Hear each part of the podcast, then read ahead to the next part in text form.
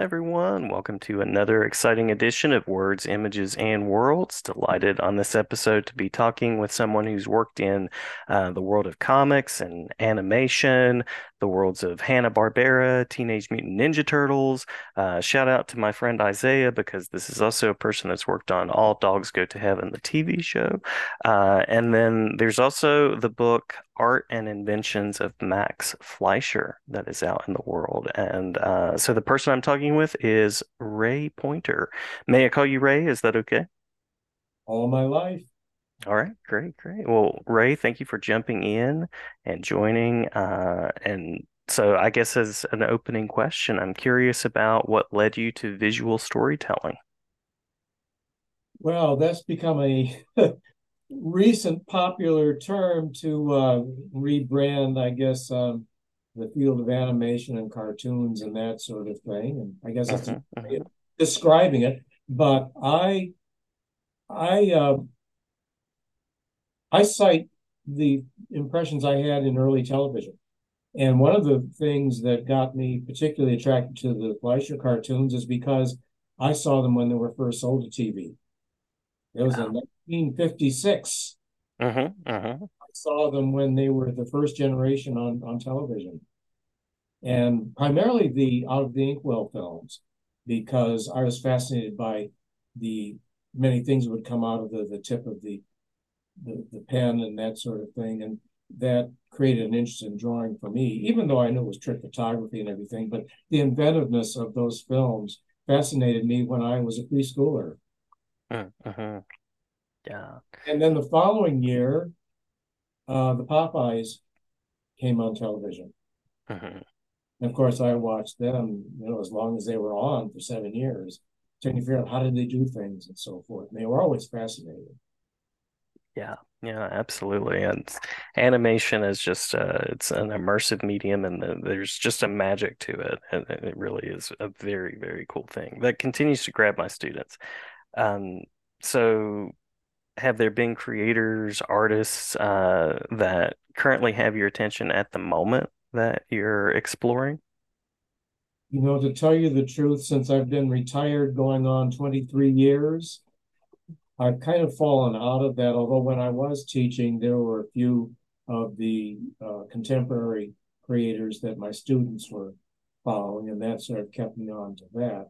But to tell you the truth, I'm sorry to say that I just don't have time to keep up with the current trend. I, I sort of see things here and there. I just don't have time for it simply because for the last several years, as you probably know, I've been involved with the restoration project mm-hmm. cartoons. And that is really taking up a great deal of my time, which I enjoy doing.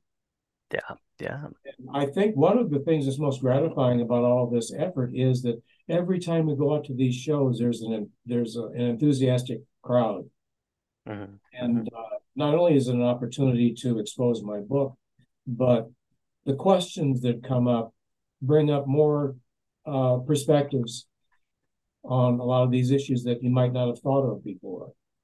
And so it gets me to rethink about how the story can be told because I am working on a revised edition. Nice, and nice. Because after you do all of the, the, the work to research all these things and try to get all these details there's still going to be something that you can't quite answer. Mm-hmm. The challenge about this whole thing is simply because it's been a jigsaw puzzle putting this whole thing together. Yeah.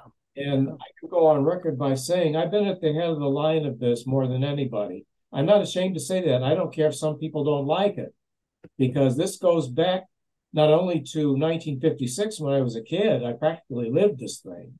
Mm-hmm. Uh, it goes back to my first professional exposure in 1967.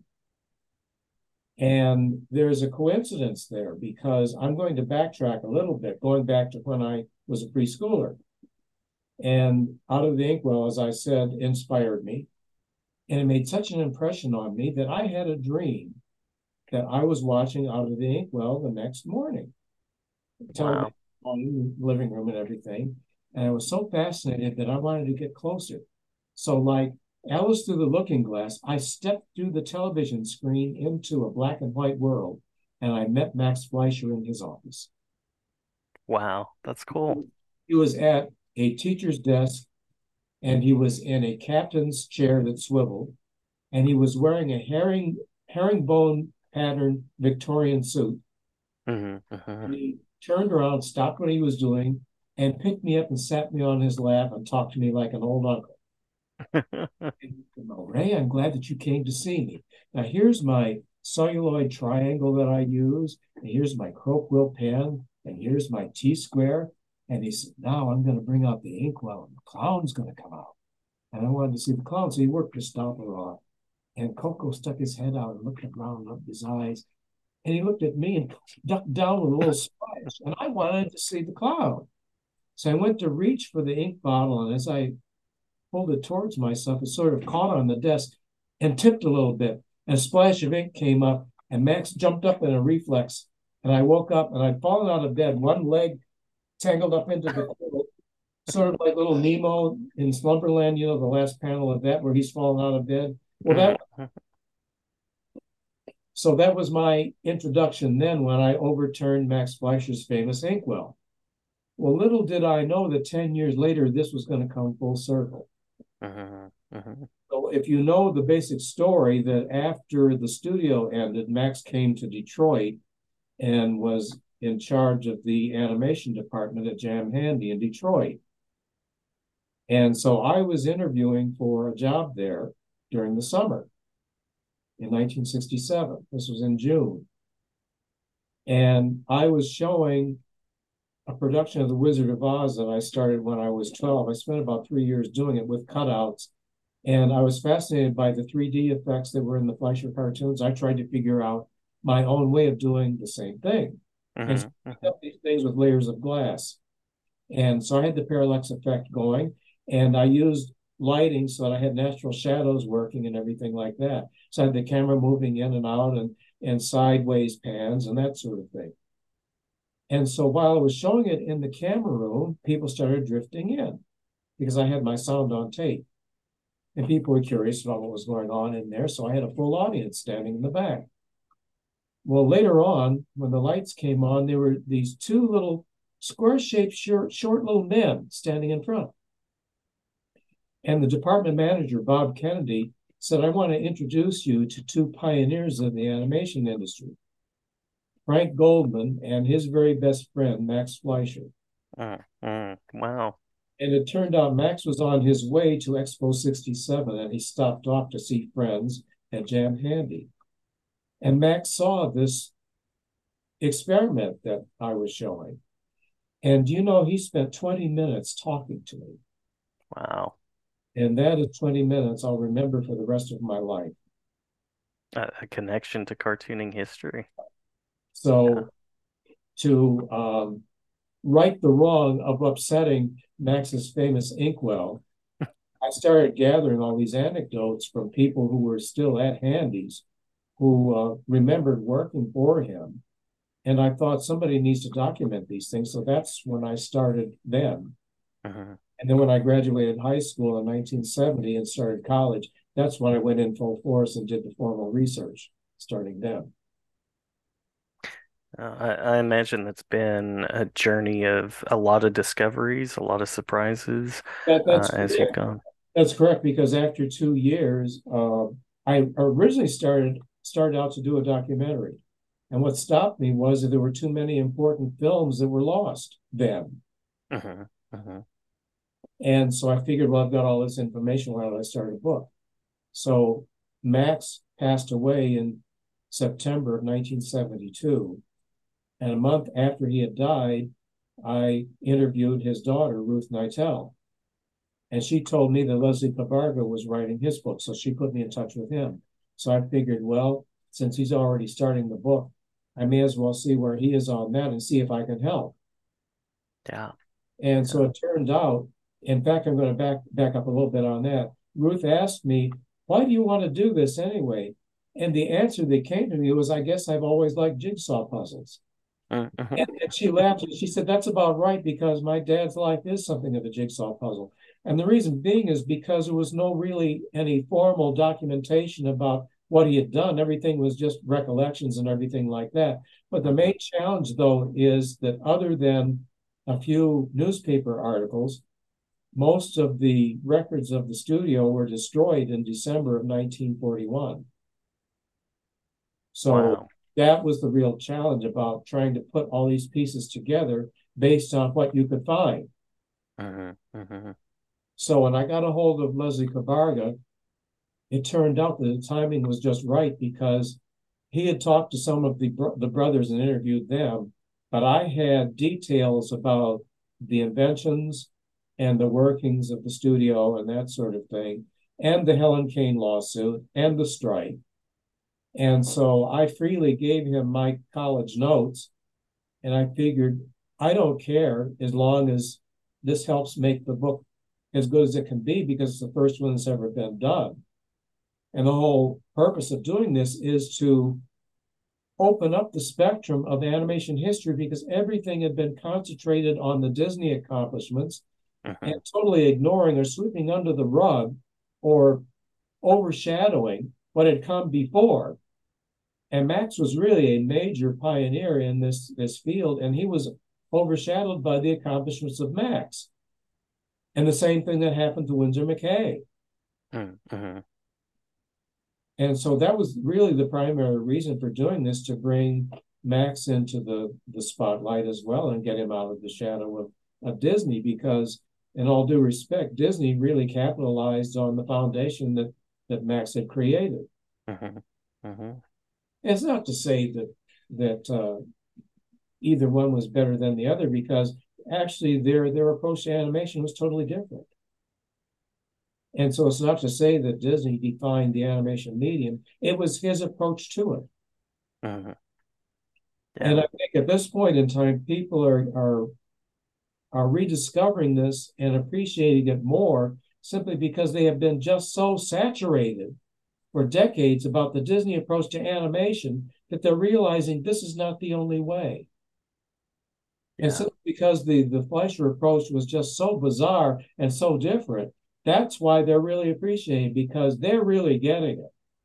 They were realizing that that Max's approach and his people was not to be so literal. Mm-hmm. And yeah. one of the things that Max said, if it can be done in real life, it isn't animation. Love it, love it. That uh, that creativity and kind of a surrealism. Right. And as a matter of fact, it's funny you brought that up because I just finished one of the videos dealing with that subject. Ah, yeah. and the first week of March, we are doing a five day uh, presentation for the Museum of Modern Art. Each day is a different theme. And one of the themes is exploring the surrealistic aspect. So I just finished that this weekend. Oh wow! Well, well, good timing. Um, and I'll make sure this is out well in advance of that.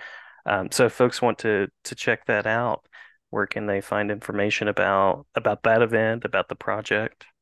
Uh, look for the Fleischer Studios website. Mm-hmm. All right. Uh, any and, and, also and also on my Facebook page too, uh, the the Fleischer Facebook folio page. Yep, that that you anticipated my question. I was going to say, and social media and things like that. So yeah, yeah, great. We like to call it social media instead of anti-social media. That's right. That's right. Well, and you feature cartooning and animation, which I think is I think art is the best thing to experience on social media anyway. So, uh, yeah, I appreciate that a lot. You, you know, it's funny you brought that up simply because one of the things that I bring up at a lot of these these uh, presentations that we've been doing is that the the attitude about animation between Disney and Fleischer were so different in the fact that I came to the realization when you follow Disney's history, and you know that he he went broke in Kansas City trying to crack the animation market. There are other reasons why um, the company went broke anyway. He really didn't have enough experience really to be any competition to the established studios in New York. Uh-huh. So when he went out to California, he lived with his uncle Robert on Kingswell Avenue in Los Angeles and his uh, uncle was a real estate agent. And he originally went out there with the ambition of being a live action film director. Hmm. And so when Margaret Winkler saw that pilot film he made called Alice's Wonderland, where he put the live action girl in a cartoon environment, she bought a series without even seeing his facilities. And the joke was his facilities was the garage behind his uncle's house. And so then when he got the contract, his uncle gave him a corner in his real estate office over at Kingswell in Vermont. And that's where the Disney studio started until they bought that corner lot over at Hyperion and uh, and Griffith Griffith Park Avenue, Griffith Park Boulevard, and then that's where they started out. But um, what I reasoned was that he was using animation to fulfill his ambitions to be a live action film director. And that yeah. is what he was doing when he did the first series, uh, the Alice comedies. He was directing the live action girl to work with the, the animation that they, they did around her. Uh-huh. And as you see him developing, you can see that there was a lot more of a, a concentration on what actors were doing. And he studied Chaplin and all of the, the silent movie comedians and that sort of thing, and a lot of concentration on acting. Uh-huh, uh-huh. And so a, a lot of his his uh, aspirations seem to be to bring animation into a realization of an extension of cinema, which is what he was doing, really. Yeah, yeah. And Max's approach was that animation or animated cartoons were an extension of the comic strip. Uh, uh-huh. And the best example I can show that supports that is when the when the the, the question comes up about in the Fleischer cartoons pre 1939, why is there sequences where the the mouths are animated, particularly when they're singing, or there's on purpose dialog uh-huh. and then there are these ad libs where the mouth isn't moving. And I said, I think I have the explanation for that. I came up with the term that's called um, it's my term, I can't remember it. Um, in, in, in comics, they had um, thought balloons. Uh-huh. Uh-huh. Okay. And so the, these are, are um, uh, animated uh, thought balloons in, in essence. Sort of like that internal narration kind of moment. Right, right, right, right. You know, like like like you're hearing their thoughts. Uh, uh-huh. And so, uh, yeah, they're they're sort of like uh, articulated um, uh, uh, thought balloons. That's a cool idea. Yeah. yeah. And I love that linking between comic strips and animation. That's that's a really cool connection. Right. Yeah and uh, that that's something that the, the, the, audience gets a kick out of you know it's sort of like a self-realization or uh, a self-consciousness. Uh-huh. and again those were based on ad libs when uh, jack mercer and and Mae Questel were doing the cartoons. And then um, these were just things that, that occurred to them on the spot when they were doing the, the recordings. And another thing too is a lot of it was done post sync but I've come to the realization, having listened to them again and again, it was a combination of two, the two. Because when you think about the, the practicality, there's the only way that you can get the articulate animated uh, lip sync by pre-recording, especially for the singing. Uh-huh, uh-huh. And so I can hear where they actually had a combination of mixes and, and and and cut in pre-recorded dialogue. Wow. Yeah. And that that speaks to your knowledge and experience in the medium. Uh, it's sort of like a musician hearing an instrument in an orchestra. Right. Almost. And another thing too is that uh, that's fascinating is that in some of the cartoons up until the mid 30s, they were lifting off from 78 RPM records. and I found some of them. But what I'm trying to pin down, though, is there are six records that were used in uh, Swing You Sinners from 1930. Mm-hmm. Now, I was fortunate that I had access to the records at Paramount, and the cue sheets that were registered when they recorded the soundtracks, they all had to be registered with Western Electric, which was the licensed sound system that they recorded on. So every piece of music is credited on those music cue sheets. So for that particular cartoon, the songs are registered as far as who the uh, composers were, but not a credit to the 78s that were used. Huh. Just the songs. Yeah. But you can hear the needle drops when they, they occurred. And so listening to them, I can hear where there was a combination of in studio original recordings for the sound effects, and there are a couple of, of um, new music cues that they recorded in studio that were not on those original recordings. Hmm. Because the quality of the recordings of the in studio recordings is much better than what was what was on those records. They're yeah. a little too clean. Because even in 1929 and 1930, we have had the the good graces to go back to their original negatives. Hmm. And those recordings are amazingly a lot better than you'd think they were. And one of the reasons being is because there was a lot more sound information on those recordings than what was re- reproducible in those times. But the information was there uh-huh. simply because the technology of variable density was basically a, an FM signal that was photographed. Oh, wow. Huh. So that information was there. And with uh, modern equipment, that uh, that audio range can be reproduced. And they're amazingly clean and a lot broader than you would think they were they were. Oh, yeah.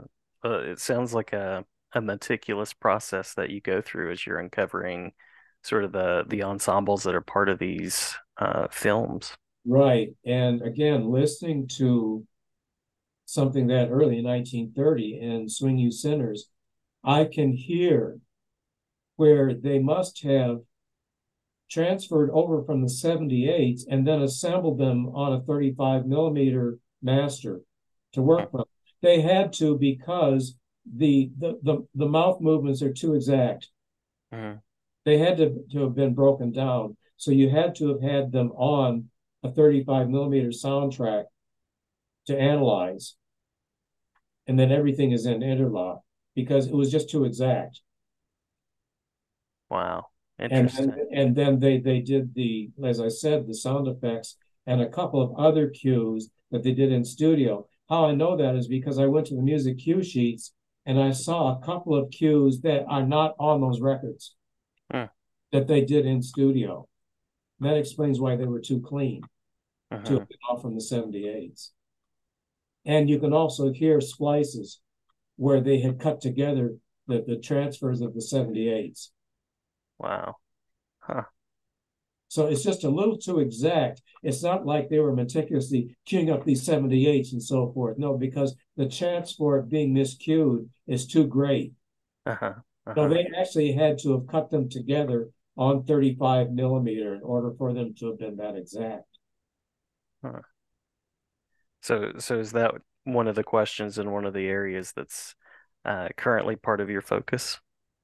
Yes, yes, having well, I'm working on that now. And when I listened mm-hmm. again, and I went back to the cue sheets, I figured figured that out. I said, wait a minute, I've heard this enough times, and these two music cues are definitely not on those records. They sound like they're too clear. Mm-hmm. That's because they did them in studio. Just like the sound effects are too clear. And you're familiar with the cartoon, I know. Mm-hmm.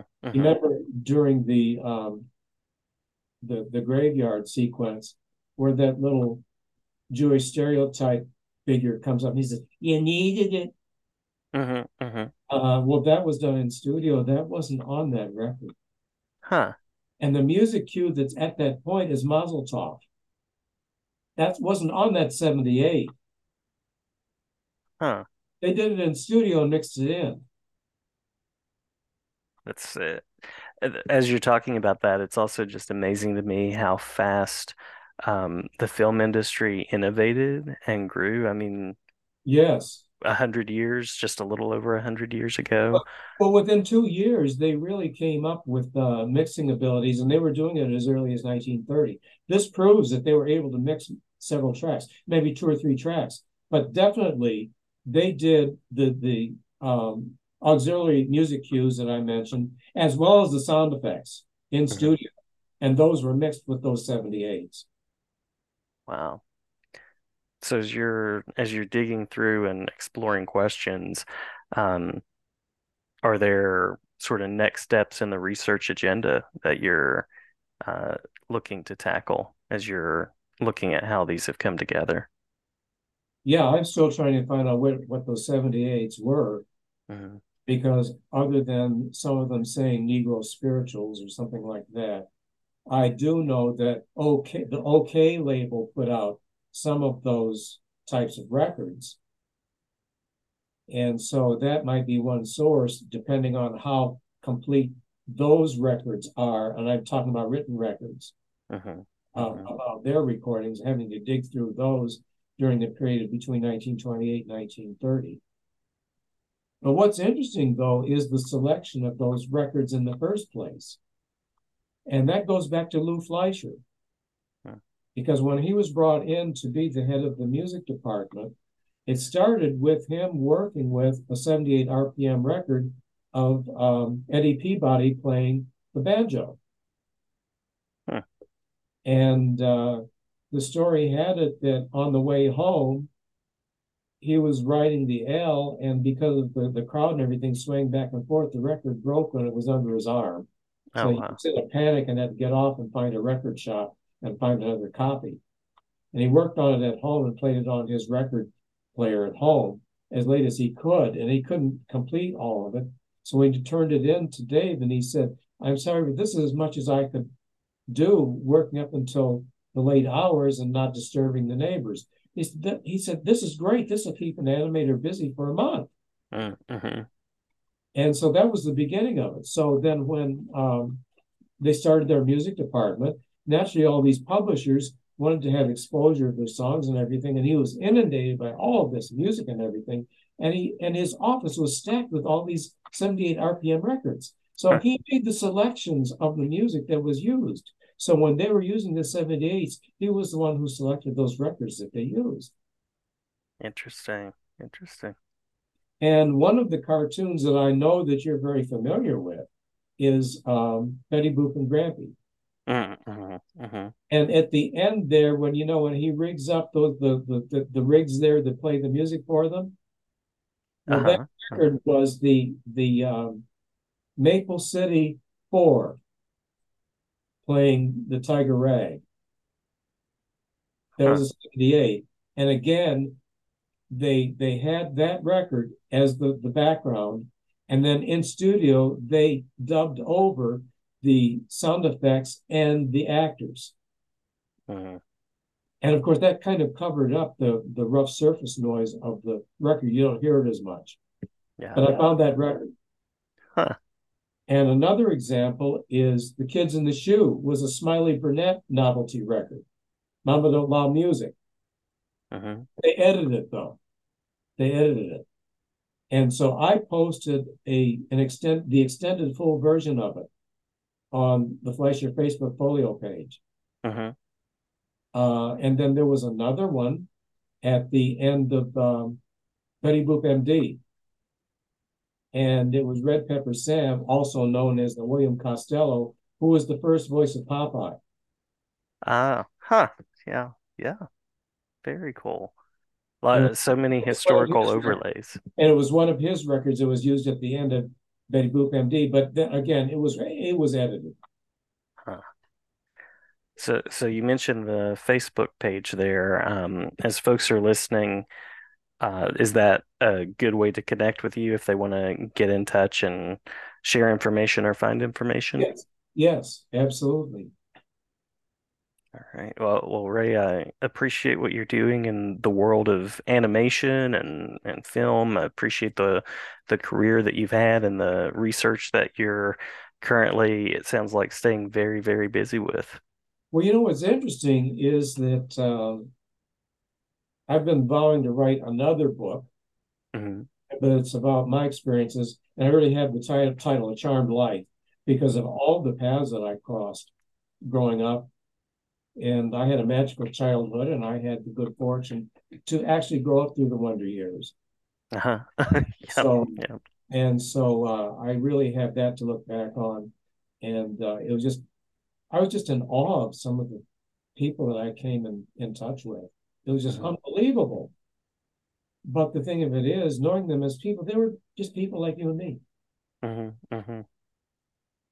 Yeah. Just trying to make a living, you know. and making history at the same time. But yeah, right. yeah. that wasn't their purpose. They weren't thinking about that. They were too yeah. busy trying to do their work mm-hmm. and enjoying what they were doing. Yeah. Well, uh, looking forward to the book to be charmed life looking forward to that. And uh, who knows what, where the story goes from there and, and who takes up the story and explores further. So well, it's um, the ongoing story oh by the way i have this sweatshirt on that says there it really is a kalamazoo. Nice. There's a story behind that because for three years kalamazoo uh, it, as an extension of western michigan university hosted the kalamazoo animation festival Mm, hmm I was a, a guest presenter and speaker there all week, and I put on a Fleischer show and was on panels and that sort of thing. So uh, that was sort of a uh, a warm up, so to speak, for what we're doing now. Love it, love it. Um, well, I I appreciate your your historical voice and the meticulous attention and appreciate the time that you've taken to share with me about the process and uh, the passion that you have. Well, you got to love it, I guess. yeah. Yeah. But I found that that was true. And another thing, too, that's uh, sort of amazing, I'm going to share this with you. When I was at Film Roman, Bernie Wolf, who I give credit to actually having a hand between him and Seymour Kneitel they were handed Betty Boop for the transformation from from being the canine character to transforming her into the human girl character that we all know. Even huh. though Grim Natwick created the prototype for the character, he had already left. And so that transformation for her being the character as we know her was really in the hands of Seymour Kneitel and Bernie Wolf. And then I brought up in my book. Now that's a story that nobody has been been telling. Well, I'm telling that. Good. So, Good. Um, the reason why I'm bringing this up is because uh, Bernie Wolf was still working until he passed away. Mm. And he was producer on Bobby's World at Film Roman when I was working there in 1991. Mm-hmm, mm-hmm. And so they put me in an office across the hall from him and they assigned me to do cleanup work for him. And I was absolutely terrified because I knew his history. I'm thinking, are you sure? because I wanted to make sure that my line quality was going to be up to the standards that that that he was used to. Uh-huh. Because knowing that he had been at Fleischer's, that he had redesigned Betty Boop, and worked for uh, Iwerks, and then worked, went to Disney and was there for a number of years and on and on and on, knowing his history. Okay. So I did some work for him and and then I went over there and I said, here it is, you know. Hoping for the best. Yeah, and you know, I hope I can find it. But um, he gave me this mechanical pencil I still have it. Well, I can't find it now. But anyway, I still have the mechanical pencil that he gave me. Mm. And he said, he gave me the most wonderful compliment about my life. I said, Oh, I, I could never get lines as nice like this. He said, I want to give you something. He gave me the mechanical pencil. So later on, when I I I videotaped some interviews with him. And I said, Bernie, I still have that pencil. It's been my good luck charm. He said, Give it back. I said, "Oh no." I said, "I said no. I, I, I, uh, it's been my good luck charm, and uh, I still have it. Believe me, I still have it. I just I believe you. Show it, and it, it's here. Oh, well, very cool, very cool, and um, yeah, your your work lives on, and glad to hear the work that you're doing in preserving animation as well. Well, I think a lot of people of my generation, they were inspired by a lot of that stuff we saw on TV. We saw the old theatricals, and there was a, a, group of us in Detroit that felt the same way, some a little bit younger than me, some of them around the same age. And we both felt that there's got to be a return to an interest in quality theatrical animation. And I wanted to learn how to do that. Mm-hmm. And we were right. We were right that in predicting the animation renaissance of the uh, late 1990s, where there was a return to quality full animation. Mm-hmm. Mm-hmm. And I was fortunate to arrive when that was going on, and I wanted to learn those secrets too. And and uh, I learned quite a lot. I, I wasn't there long enough, and I'm certainly not qualified as a Disney animator, but uh, I learned a lot of things, and there was a lot to be learned to be an assistant. I was at least qualified to be an assistant. Uh-huh. I didn't mind reworking animators' work because I learned a lot in the process. Yeah. And to get the approval of professionals and to be recognized as one of them and to be taken in in the peer group mm. that's a tremendous it's a tremendous compliment. And i was in the animation peer group in the television academy of arts and sciences. Very very cool. Not bad company at all. No it's not. But and it's not not anything that i took for granted. Mm-hmm. and i was always on edge to make sure that i was good enough. I was realistic about what I knew I was able to do. And if I knew that this wasn't right for me or if I wasn't strong enough, I'd say, thank you for the opportunity. But you know what? I think that you ought to call so and so because I think that's the person that you want. Mm-hmm. Rather than for me to just take the job and not do a good job. Mm-hmm. Mm-hmm. Because that doesn't do me any good for my reputation. And it certainly does not do them any good because if they're going to have to hire somebody to do the work over that I did, then I'm not taking the, the, the money under good good pretenses. I'm taking yeah. money under false pretenses. It's not honest. Yeah, yeah. Well, um, wonderful, wonderful view of collaboration there, and uh, some humility on your part as well. It sounds like. but one thing for sure, though, that after a period of time, you know what you can do. Mm-hmm. And uh, that also helps you in knowing whether somebody's going to try to sway you the wrong way or intimidate you or something like that. Mm-hmm. And at mm-hmm. times I had to stand my ground and say, you know something, I've been on this show a year. I've done 60 episodes. Yeah. When I was at Nickelodeon, we had a new director that came on and I said, Well, that's very interesting because he said to me, Well, I understand you haven't been doing this very long. I said, Well, you've told me about your background, and I'm going to tell you about mine. And I have been doing this for quite a while. As a matter of fact, I've been on this show for a year. I know this show. I have 60 episodes behind me. After a while, you you gain professional confidence in anything that you're doing. And uh-huh. that as long as you don't get too arrogant about it, you know. But at the same time, sometimes it's necessary to have faith in your professional experience and not allow somebody to intimidate you. Uh-huh, uh-huh. You know, a lot of people that get worked up about that, and and uh, somebody can be wrong about the way they're treating, especially if you're doing something for their benefit.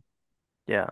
And that was this particular case when this new director came on to CatDog. And uh, I was working with a, another, we were, they called us animation timers, animation sheet timers. It was an extension of being an animation director because we were doing what the animation directors uh, traditionally used to do anyway. Mm-hmm. Because there was just so much work being done that they created a subcategory of animation directors that they called animation timing directors or whatever, sheet timers. But that's what we were doing. Tim Long was my associate. So the two of us were doing assistant directing on episodes of CatDog. Mm-hmm. mm-hmm. The new director came on who was a friend of the new producer, and he was telling us all about his background. He had come from Disney TV. and he had a background of uh, being somebody to avoid, if you know what I mean. Mm-hmm, mm-hmm. Coming down the hall and they'd jump into doorways and everything. Because I heard that from one of the other directors who had worked with him over there. I said, I'm not going to get out of his way if he comes down the hall. I'm not going to yeah. be afraid. So anyway, he was telling us all about his background, all that, and then he said to me, "Well, I understand you have been doing this very long." And I said, "Well, no, you don't, because I have to have had a, an animation background in order to qualify for this." Okay. And I have a year on this series. I've done 60 episodes. So if you'll just relax, you'll be very happy with what the work that I do for you. Yeah. Yeah. Well, and you know, and it turned out he was the most difficult director to work with because he was the one who insisted on using all these non-standard commands. so I went out of my way to write them exactly the way that he noted them on the storyboards, even though they were not the, the, the language that we used. But because he insisted on doing it that way, I tried to carry it out for him. And so, as it was, it took more time to do it his way, but I did it and I didn't complain. So then, um, sometime after that, my supervisor came to me and said that this director had been complaining to the producer about my work.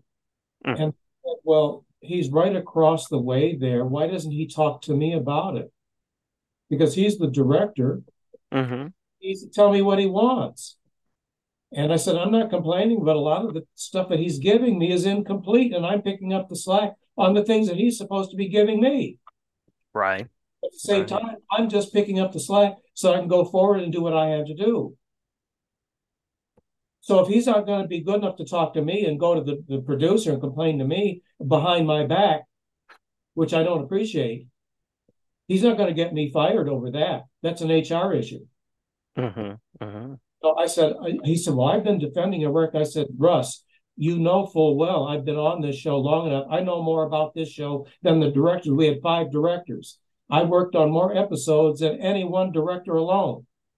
Hmm. Because they come to me and I tell them about the continuity, knowing what the characters do from one episode to the other, so that we have continuity.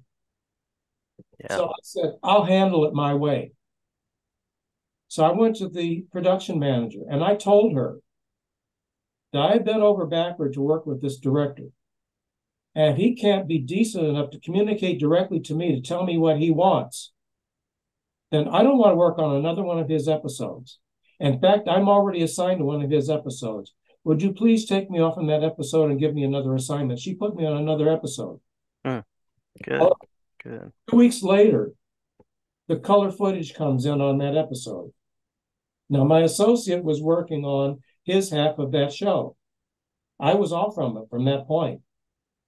So the film came in on a Friday, and the people in the background department saw it before the producer did. So they saw it on Friday, and I saw what the problems were. Well, Monday, the producer saw it, and he called me in. And he said, I'm concerned about your footage dropping. And I said, I don't know what to tell you because whatever they give me, I turn it in, and we haven't missed any shipping dates. Uh-huh. And I turn in the footage reports. So whatever I'm given, I'm I'm turning in. But it's my understanding I'm supposed to be working on one episode in one week. And lately I've been getting parts of different episodes in one week. You're not supposed to be doing that. That's against the, the, the contract. I'm supposed to be assigned to one episode per week, not parts of different episodes in one week. That goes back to the 1930s, which is why SAG was was one of the reasons why SAG was organized. Mm-hmm. Mm-hmm. So you're supposed to be working on one episode in one week, not parts of different ones during the same week. But I said, I haven't complained about that, but I want you to know, you as a producer, you're not supposed to be doing that. Mm. So um, he tried some intimidating tricks on me, like, um, well, you're not doing 90 feet a day and so forth. I said, you can't expect me to do 90 feet a day consistently when you give me the most complicated scenes. I said, as a matter of fact, it took me until lunch to finish the first three scenes of the opening of that one episode because of all these complicated uh, fake multiplane setups that you've got and double exposed shadows and everything that are all part of the whole thing and so forth. And that's the opening of the episode. Mm. I don't want you spending that much time on that. I said, Yes, you do. Because if I don't spend the time to do it right, then you're going to be calling for a retake and you're going to call me into the office and ask me why I didn't do it right the first time. So I said, I've got the, the, the solution right here. I'm going to take as much time as necessary to do it right. If it takes me until lunch to do the first three scenes like I did before, that's how much time I'm going to take so that it gets right because I'm not used to doing retakes. Mm-hmm. I have enough experience working in camera to know how to do it and how to do it right. It's either that or don't give me such complicated scenes. But you're not right. going to get 90 feet a day out of me if you give me these complicated scenes. Mm-hmm. And we're not we're not at Hanna Barbera. We're doing fairly full tilt animation. I'm not Bill Hanna doing limited animation. This is fairly full tilt stuff. But I'll do the best I can to do a, as good of a job as I can do. But I'm going to do it right, and you're going to have to give me the time to do it right. So he held up the, the film footage from what came in on Friday. Mm-hmm. Did you see this is 90 feet of retakes? I said, I'm aware of that. What episode was that? And he told me which one it was. And I said, that's very interesting because I didn't work on that episode. Hmm. There's nothing to be gained by you showing it to me because I'm not responsible for it. Mm-hmm. But the things that are wrong there are the things that I catch when I'm on those episodes. There were continuity errors. And this was finished animation in color and half had to be redone. Wow. So I said, considering the fact that I wasn't on that episode, you had a director, you had another sheet timer, you're supposed to have had a final checker, and those three people didn't catch those errors, and it goes into production, and, and it comes back, and you got to do half of it over. And I wasn't involved, so I don't know why you're talking to me. I'm not responsible for it. Hmm. He said, I guess I better put you back over there with the directors. I said, You never should have moved me in the first place. And there you have it. You Some have of the behind the scenes action. with being argumentative is is holding your grounds and not being intimidating and letting them know that you know what you're talking about. Yeah. Yeah. And uh, going back to when I was uh, talking about doing work for uh, Bernie Wolf and knowing his history, mm-hmm. I said, uh, knowing his history, I was terrified, you know, is what I'm going to be doing good enough? And I did some cleanup work for him when he was producer on Bobby's World. And so I did it and I sort of turned it in gingerly and I said, Well, here it is, and got rid of the duck, you know. Right, right. Oh, this is beautiful line work. I could never, never get work this good. And he gave me this mechanical pencil. We have the pencil. and that's that that's been my good luck charm. That was my good luck charm all the rest of the years that I was in California. And then when I interviewed him on tape, I told him I still have that pencil. It's been my good luck charm. He said, "Give it back." well, well, um, you are you're collecting the physical artifacts. You're collecting the the film and exploring films, and uh, thank you for taking part in this conversation, which I, I hope continues to add to the storytelling as well. Any other questions? Yeah, I, will tell you this much though. One thing that I find quite stimulating, and it's also interesting too, and I'm going to segue a little bit. Mm-hmm. Um, one of the things about writing books about animation is that the majority of the people who have written them are not professionals. Huh. So they don't have the insight that you bring. No. And so a lot of it gets to be very clinical. Mm-hmm. And yeah, there have been a lot of articles that were written about Max Fleischer and everything like that. But I became quite uh, acquainted with the family. And I talked to everybody in the family, siblings, and everything. And for a long time, I was a little bit reluctant to get in touch with them because it was just a, a horrible situation about how that studio ended anyway. Mm. And I had no way of knowing what the sentiments were within the family. And I'll say this much. It was a credit to Max and Dave that for the good or bad of it, and they were human beings. But they did not bring their family into it. So for the most part, most of them didn't really know. Uh, Dave's daughters told me some things that were mm-hmm. uh, about their father that they were aware of. So I could I could reason that, and a lot of information I was given I had to use with discretion. Yeah, because they yeah. they told me certain things that in confidence, and I was given certain things in confidence. I was given access to papers, which mm-hmm. was really quite helpful because that helped answer a lot of the questions. Mm-hmm. And then when people asked me about getting copies of these contracts and memos and everything like that, and I said, I'm sorry, but I cannot make those available because that would be a violation of a confidence. I can tell you what's in them, but I cannot make them available. Because once yep. it's like letting the horse out of the barn, you know. Right. When they were given to me in confidence for my particular research, I've got something of value. Mm-hmm. True. And there's no reason why I should let anybody else have them when they were given to me under a condition. And that's honoring the the people that are participating with you and telling the story that's as well. Correct.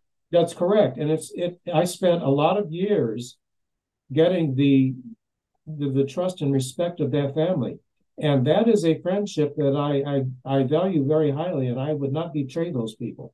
Uh-huh.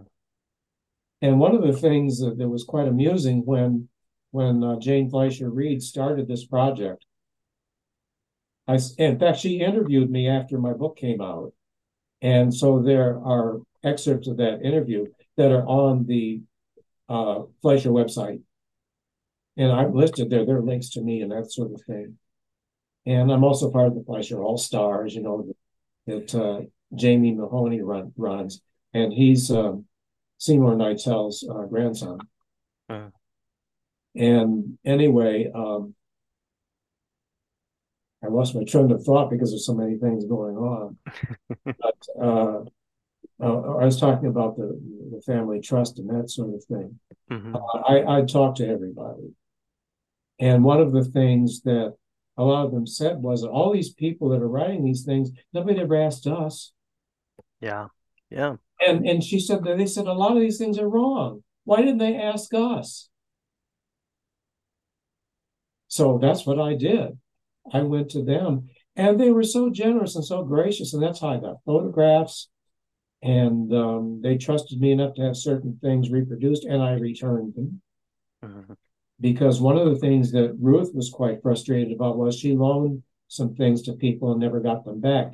In fact, she loaned uh, Expo 67 some materials that they never got back. She had a model of the rotoscope that they never got back. Wow. Huh. Yeah.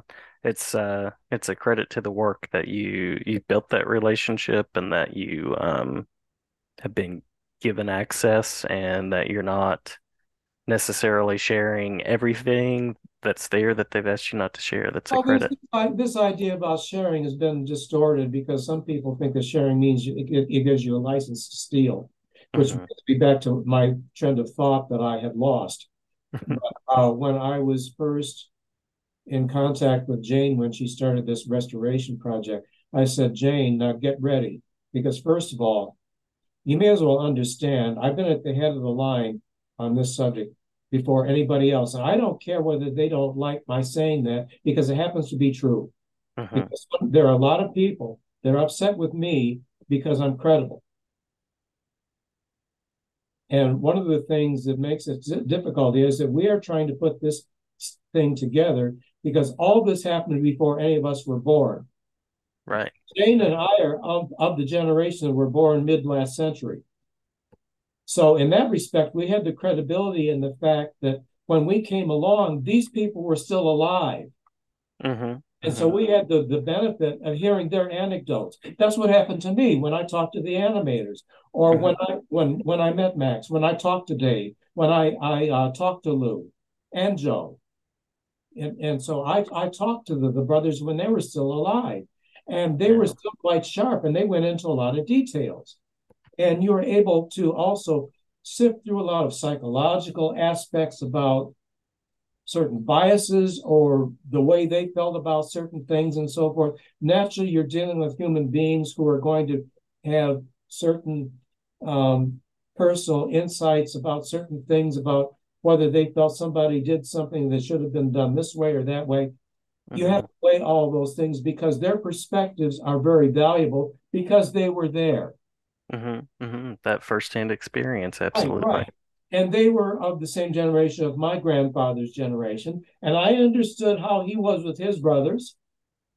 So I could compare that and read read through a lot of those things and come to a, a common understanding about how this really worked and not necessarily take it verbatim just because so and so said something it was so right but one thing about joe was very good about recording everything he kept journals and so he was quite credible about the information that he had so between based on their recollections of what Joe had recorded, I was able to find a consistency in this story and put it together. And he had names of people that nobody else had. Mm. So that was quite quite valuable. So when Jane was starting this project, I said, "Now look out, Jane. When this thing gets rolling, all the crackpots are going to be coming out of the woodwork. So get ready for it." And one of the first things was she was getting all these phone calls and all these lies and people discrediting me. Uh-huh. they were calling up all the family members. And they said, mm-hmm, mm-hmm, mm-hmm. And I'm still working with them. Because they've uh-huh. known me for 50 years now. So why would they believe these people that I don't even know, people I have not done anything to, so why is it they want to push their way in? They yeah. want to push their way in to use the Fleischer name to get credibility for themselves. I'm not doing this to get rich. Nobody's getting rich about this. The reason why I'm doing it and the reason why we're doing it is because it's something that needed to be done. Uh-huh.